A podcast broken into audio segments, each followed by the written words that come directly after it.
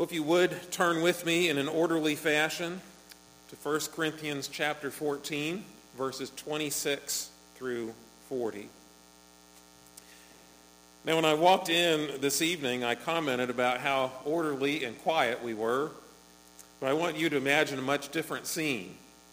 Imagine you had walked into our worship service tonight and people were all talking at the same time, falling on the floor, doing all kinds of different things speaking in languages that perhaps you did not know, prophesying and doing things that seem to be foreign to our experience as what we often call frozen, chosen Presbyterians.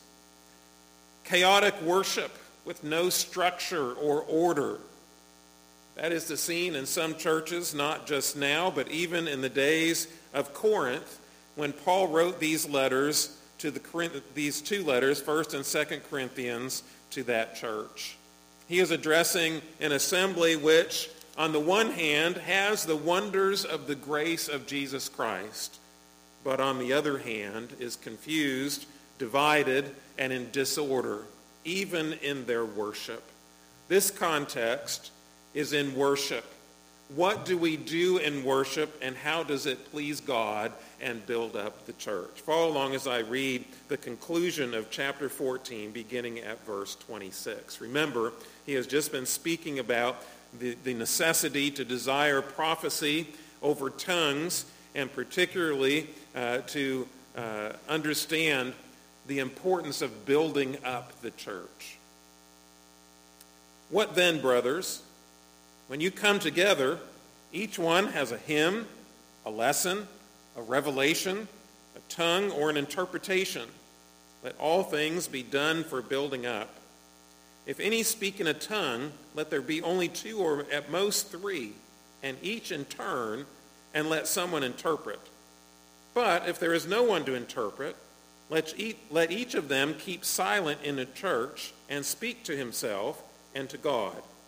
Let two or three prophets speak, and let the others weigh what is said. If a revelation is made to another sitting there, let the first be silent. For you can all prophesy, one by one, so that all may learn and all may be encouraged. And the spirits of prophets are subject to prophets. For God is not a God of confusion, but of peace. As in all the churches of the saints, the women should keep silent in the churches, for they are not permitted to speak but should be in submission as the law also says. If there is anything they desire to learn, let them ask their husbands at home, for it is shameful for a woman to speak in church. Or was it from you that the word of God came, or are you the only ones it has reached? If anyone thinks that he is a prophet or spiritual, he should acknowledge that the things I am writing to you are a command of the Lord. If anyone does not recognize this, he is not recognized. So, my brothers, earnestly desire to prophesy, and do not forbid speaking in tongues. But all things should be done decently and in order. As we do things decently in order, let us pray to the Lord to ask Him to help us to understand what it means to do things decently and in order. Let's bow in prayer. Father, as we consider this, your word, as we consider both the easy and the hard teachings, the clear and the difficult. We pray that your Spirit would be upon us, that we might understand, we might apply this word to our lives, both as individuals and as the church, and that we might rejoice in the precious promises that are contained therein. Help us, Lord, to know you better and to serve you more. In Jesus' name. Well, as I mentioned in the announcements, we do have a construction project that will be going on for a couple months. I want you to imagine the scene if all the different crews on the first day of the construction project showed up at once to do their work. Now, there was one crew that was sent to be the demolishing crew, and they were demolishing. There was another crew that's already come to work on the electric, another crew that was coming to cut into brick and concrete. There are other crews that will come to build up the drywall and to work on the windows and to do all kinds of different things with the floors and the walls and the ceilings and everything else. But imagine all those crews came at the same time to begin their work on the same day at the same hour. Now, you can't demolish a wall and put up drywall at the same time. Just the noise from the machines, particularly the concrete cutting machine, would be enough to stop the work of some of the other crews. Now, this is ludicrous, we know, but it reminds us that order is very important. All these crews and all the individuals within these crews have their specialties, and without order and without some decent order in order to accomplish the task, there would be no solid finished product, would there? Well, this is what God is doing in the church. He is building the church, and He has gifted every person in that church, but it's according not to their order, but His order and purpose that makes it work. Now, there was chaos in Corinth but this chaos was being rebuked by Paul in order to point all of the church to the need to build up, and of course, as we see the context of this particular chapter, to point us to the great chapter 15, the chapter about Christ raised from the dead. So, in other words, he's saying in worship, as these gifts in that context were used, even at that time, some of the ecstatic or some of the uh, powerful gifts of the early church, he is reminding them of these truths. First of all, the edification is the goal of all things in worship edification or building up. Secondly, he goes with this controversial thing for today's egalitarian minds in the 21st century America the silence of women in worship. And finally, to remind all of the church the things he has taught regarding tongues and prophecies and women and everything else up to this point in his letter is a command from the Lord. First of all, reminder that edification is the goal of all things in this context of worship.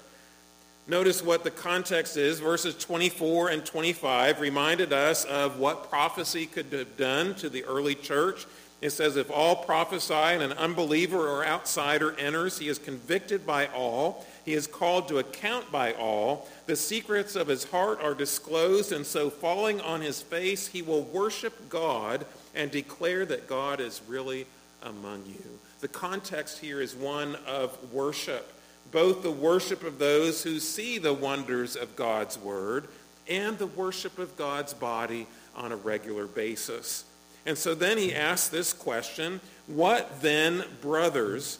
In other words, with all that has taken place, what do we say about the every week thing that we call worship? He says, when you come together, each one has a hymn, a lesson, a revelation, a tongue, or an interpretation. But here is the guiding rule let all things be done for building I want to look briefly at just some of these elements or common elements of worship at the Corinthian church. Now, some of these elements aren't necessarily the elements we will have because evidently, as we see that Paul has prophesied in chapter 13, some of these gifts have ceased the gift of tongues, the gifts of prophecy, and so forth. Prophesied in that great love chapter in chapter 13 that some have ceased. But in essence, these are some of the gifts or some of the elements that will be used in a worship service. They're not exhaustive. You might notice that prayer is not mentioned, and it will be mentioned in other places, even into, in the Corinthian letters. There are other things as well. But here's the list that he gives. First of all, hymns. Now it's interesting. This word hymn is actually the word psalm. It is a reminder that they are coming with perhaps a portion of Scripture to be sung to the assembly. It's possible that this word could also describe someone who has written a song to present to the church. And so, therefore, they are using the gifts and talents God has given them, both with being able to be musically apt as well as able to present music or a hymn or psalm to the church. And of course, what is the purpose? The purpose is to build up the church.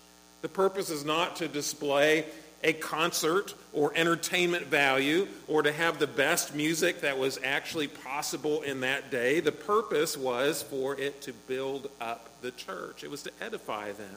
Therefore, we know that it wasn't just the music, it wasn't just the gift of the singer or the musician, it was actually the content of that psalm or hymn that was to build up the people.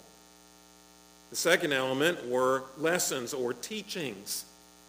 In fact, there is a document outside of Scripture that has the same Greek word called didache, and that document means teaching or lesson.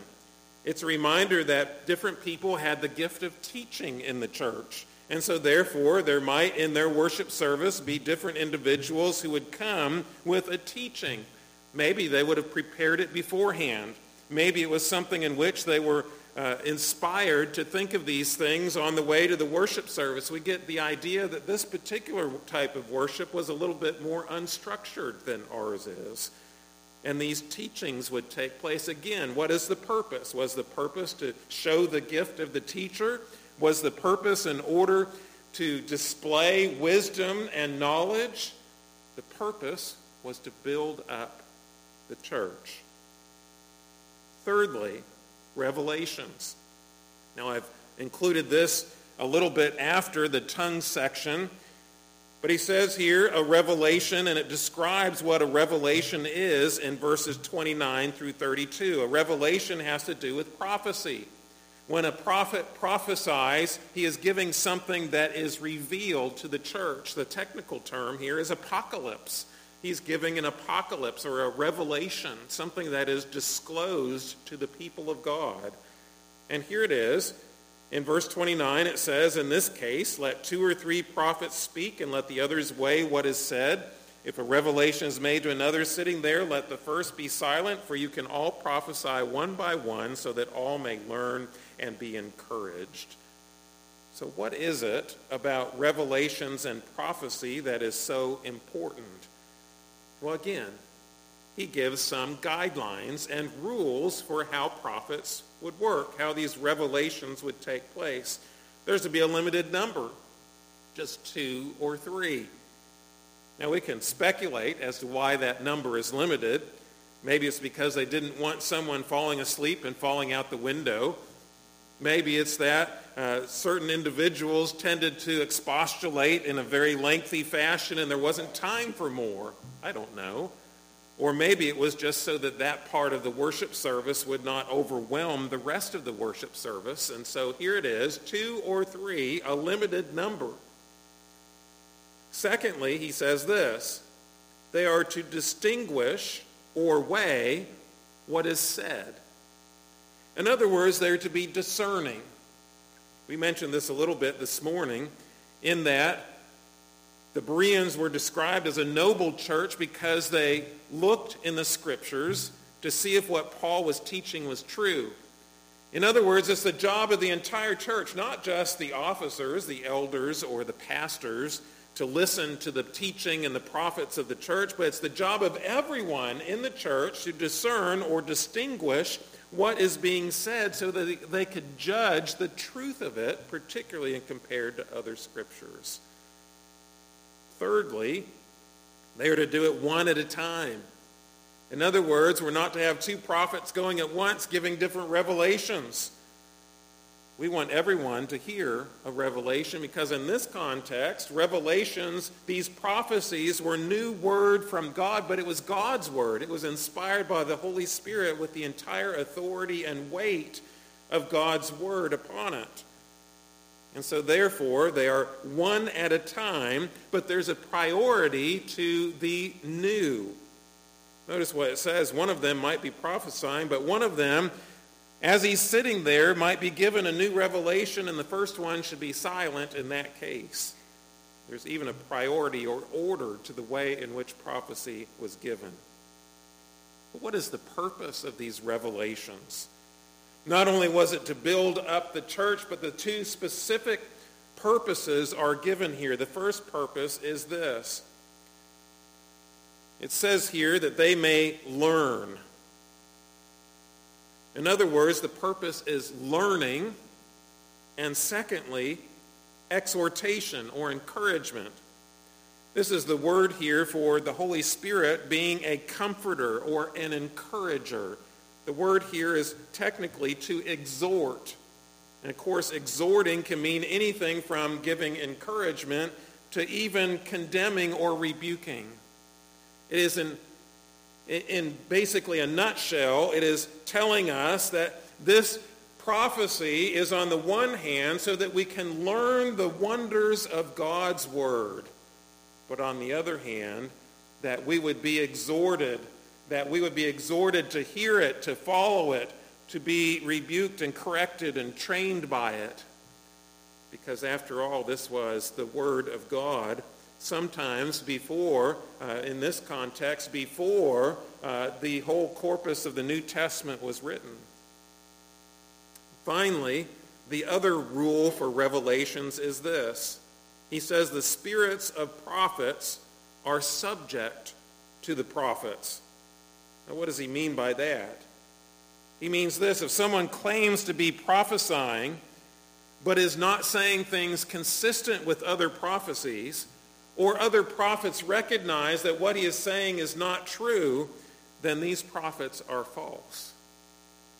So, what is he saying about all of this in Revelations? Again, here is the context of this particular teaching is, is in this. Prophecies were important because they didn't have the whole New Testament yet. They were still being given the truths of God's Word, all of the things that we would have contained in our scriptures. And so, because of this, these revelations were to build up the church in their learning and their understanding and build them up in an orderly fashion so that they would be exhorted to know God's will and to follow it. This was to build up the church in prophecy or revelations, as it says. The fourth thing that is described in this list of elements to service after hymns, lessons, and revelations is tongues. Paul's already had a lot to say about tongues. He said they're not the most important or higher gift. He says that they are not necessarily the thing that will inspire unbelievers to come to the Lord Jesus Christ in faith.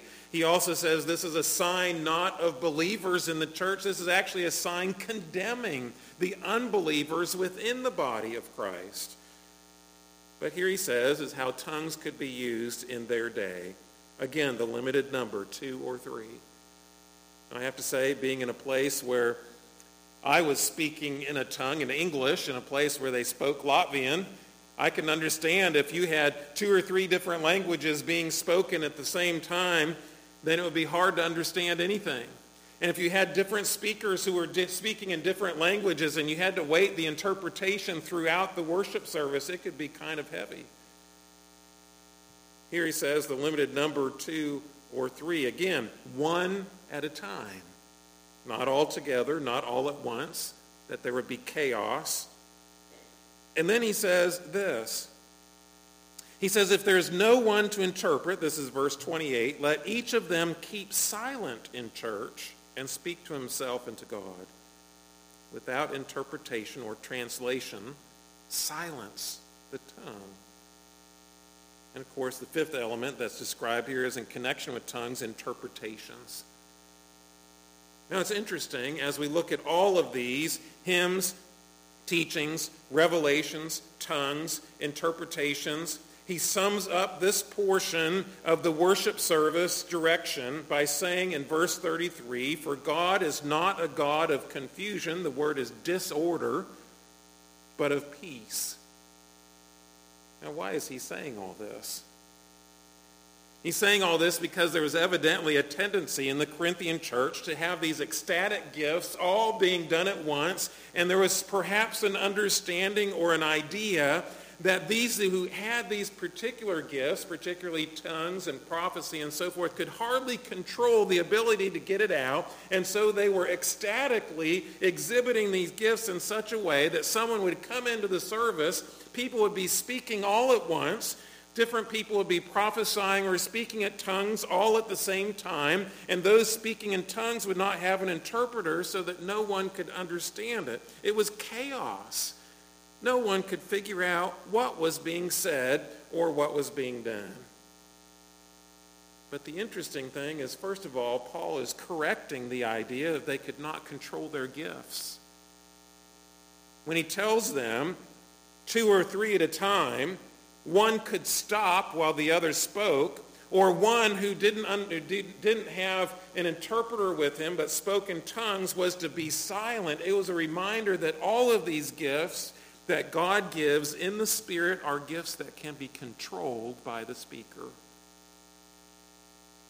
And then when he says God is not a God of disorder, but of peace, he's reminding us that God wants us to learn and to grow and to be built up. These gifts were not for the purpose of showing the power of God in the assembly of worship, but these gifts were to be used so that the church could learn and could grow. I have to say, when I think of chaos, I think of offices. What I mean is a pastor's study or an office or something like that. I tend to think there are three types of offices or studies among leaders. One is the chaotic office of an unorganized mess. You walk in and there's just a mess everywhere. Mess all over the desk, mess all over the bookshelves, mess in all of the in and out boxes or the cabinets or whatever's in that place. The second office is like this it is orderly and uber organized and pristine so that you're practically afraid to touch or move anything. If you put something on the desk, you wonder if it's allowed to be there. And if you put something on the bookshelf, you, you, you look first to make sure it's in exactly the right place. The third study is like this organized chaos. There is a mess apparently, but, but evidently you know that the person in the office or the study actually knows where things are, and it's organized in such a fashion that that particular individual can find what he's looking for in the chaos. In one sense, it looks chaotic, but under the scenes, it's actually organized and in order. Now, why am I saying all this? Because I think this is the visual representation, first, of sinners what God had put into order, sinners put into chaos. If our office is an unorganized mess and we can't find anything or do anything, this is the representation of sinners who do not care if they are glorifying God or building up the church. The second office, the one that is orderly, uber organized with pristine quality and strikes fear in those who would bring new items into that office, is the representation of God. God is holy, without sin. And he is completely organized. As it said in Jeremiah 31, even his new covenant is based on the fixed order of creation. God has been ordered from before our sense of time began. But the third, this organized chaos, an order in the mess you see, it probably describes my study as much as anybody's. It looks like a mess, but I usually know where things are. This is the church. You see, in the midst of the chaos of our sin, and we are in chaos still, because the church is made up of sinners. If anyone would tell you otherwise, let me remind you that you all sitting here are not sitting here because you are perfect. You are not sitting here because you've earned your way to salvation. You're not sitting here because you have everything in your life in order. You are a mess because you are a sinner. But God, by his grace, if you have trusted in him, has redeemed you and has begun to put order back within your life and within your, your, your situation that you're in and within this body. And even though we still seem to be chaotic sometime underneath the seams, God knows where everybody is. God knows the gifts he's given the church, and he desires for us to exhibit those gifts in worship in an orderly fashion. You see, God is not a God of disorder, but of peace. Then Paul turns to perhaps one of the more controversial things of 21st century America, and that is the silence of women. He says, as in all the churches of the saints, the women should keep silent in the churches, for they are not permitted to speak, but should be in submission, as the law also says. If there is anything they desire to learn, let them ask their husbands at home, for it is shameful for a woman to speak in church. Now, people look at that particular passage and they say, but, but, Pastor, you know that in chapter 11 it said that all kinds of people, even women, could prophesy and they have to keep their head covered when they do so. How can now he say they have to keep silent? Well, here is the teaching. First of all, silent submission according to the law. Now it's interesting, Paul doesn't say where in the law this is based. We tend to think this is probably Genesis 3:16 where it says and reminds us that part of the discipline of the woman in the garden was that the man would rule over her or her desire would rule over her. There is also created order. Paul uses elsewhere the understanding that man was created first and then woman, and not vice versa. And there is some order to that. But the teaching here is silent submission in the context of worship in the church according to the law. The second part of this is a reminder that Paul is not telling them the woman doesn't have a place or a responsibility or duty in the worship service. Learning is certainly not forbidden. And lest we forget, the historical context when these words were written suggests that this was a radical teaching of their time because women were not usually taught anything in the Corinthian or the largely Roman society.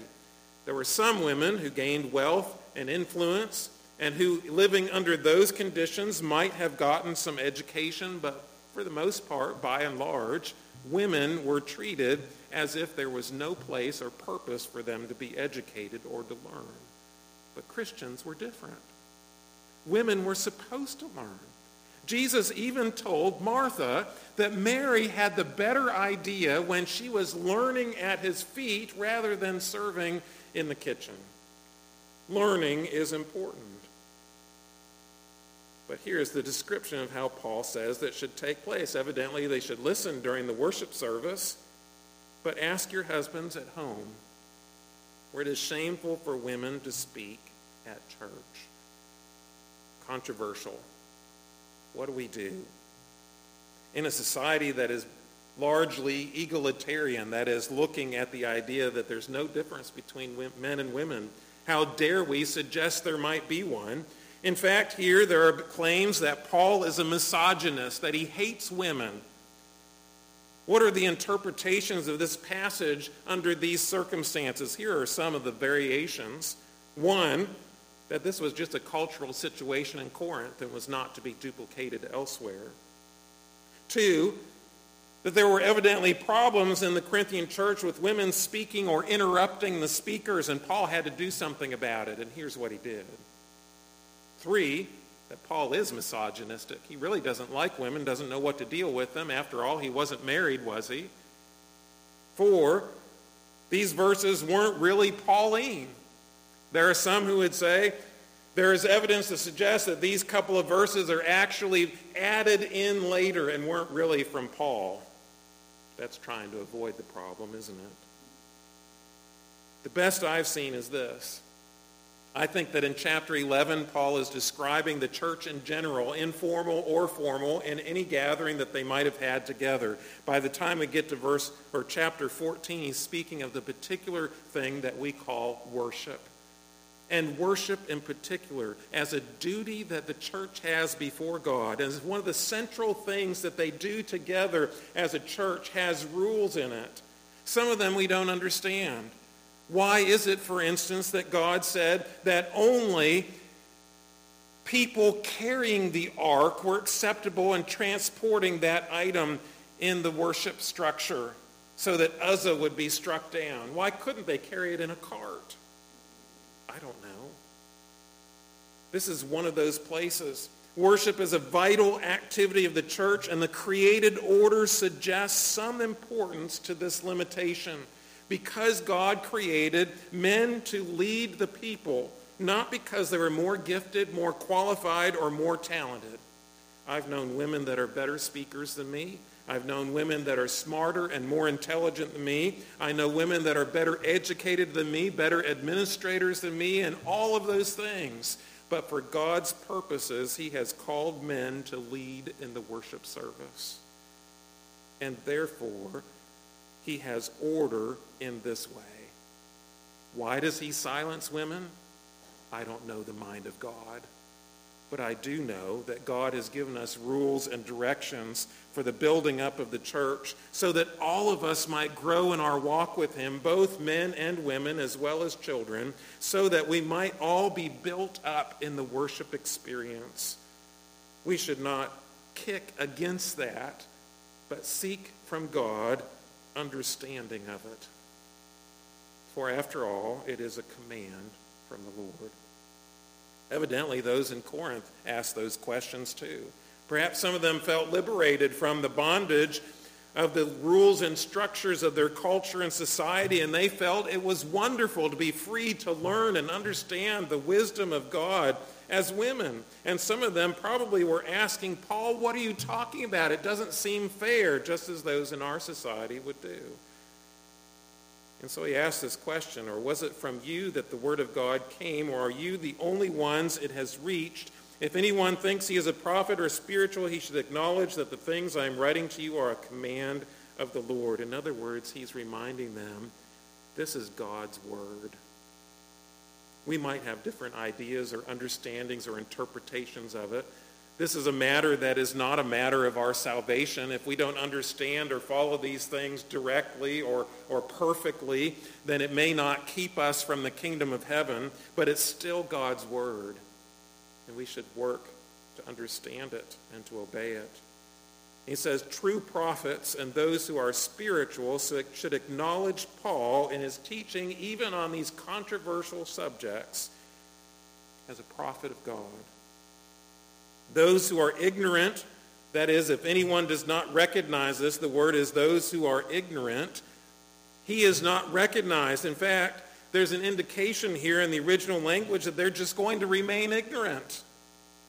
In other words, in certain circumstances, when someone will not lift up the Word of God as the Word of God, they will not even know that they are doing this, and they will remain that way unless God intervenes in their lives. So what should we do? My brothers, he says, earnestly desire to prophesy and do not forbid speaking in tongues.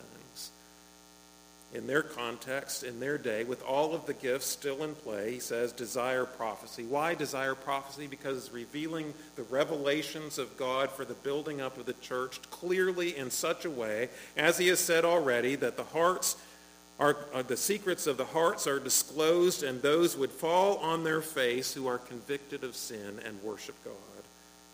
He also says, don't forbid tongues. Why? Because it's a God given gift. Even though it wasn't the most wonderful gift, even though it was a gift that had to be accompanied, accompanied with interpretation or it was useless, even though it was one of those gifts that would cease in time, yet in their time and context, he says all the gifts of the church are important. So then he says, but all things should be done decently and in order. One of the things that I thought was interesting about this particular command and trying to understand why does God want women to be silent in the church and all those things, I came to Naaman the Syrian. Perhaps you remember his story. He comes to the king of Israel and he says, uh, he basically says, I want you to heal me of leprosy. And the king begins to tear out his hair, in part because he's a wicked king. He has no relationship with God, does not trust the power of God to heal people. And yet there's someone in his household who says, well, send him to the prophet. Send him to the prophet, and he perhaps can be healed by God. And so they do. They send him to the prophet. And the prophet is instructed by God to tell Naaman to wash in the Jordan River seven times, and you will be healed. Naaman looks at that prophet and he says, Well, why would I do that? I've got plenty of water back in Syria. Why would I want to wash in the Jordan?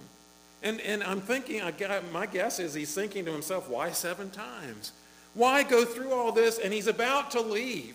And he's about to say, This is ridiculous. I don't understand why you would command such a thing. The man has leprosy, and he, he's evidently not willing to try this little thing. And the, one of his servants says, Why don't you just try it? It can't hurt. In essence, And Naaman washes in the water. And lo and behold, as he washes in the Jordan River seven times with this bizarre way of being healed, he realizes this command was for him. You see, just because we don't understand the command or even like it does not give us reason to throw it out. If God has given us this in his word, it's for our good. Now, I have to say, when we say all things should be done decently and in order, the word decently can mean gracefully or with propriety. But as a Presbyterian, I like this verse. We joke about it as Presbyterians. You see, as Presbyterians, we have an order of service we put in your bulletin. We have a book of church order to advise us on the ministry of the church. There is order in our boards and committees. There is Robert's Rules of Order that guide our meetings. But all this aside, God is a God of order and not disorder. Both words are in this context. He already says, verse 33, God is not a God of disorder. And then he says in verse 40, all things should be done decently and in order. You see, all in worship, all things are for edification, encouragement, and exhortation. All of these do what?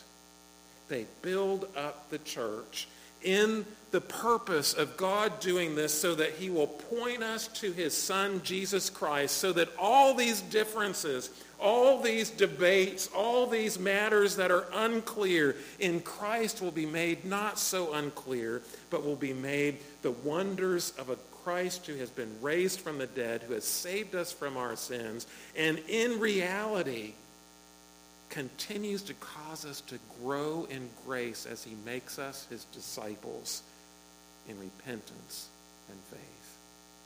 Let us pray. Father, it is hard to do things decently and in order, especially when we don't understand all the reasons behind it. But Father, like children to a father, you are teaching us and you are molding us to encourage us to strengthen us, to comfort us, that in the end we might trust in you and you alone for salvation and all its benefits. Lord, help us to do these things decently and in order. In Jesus' name.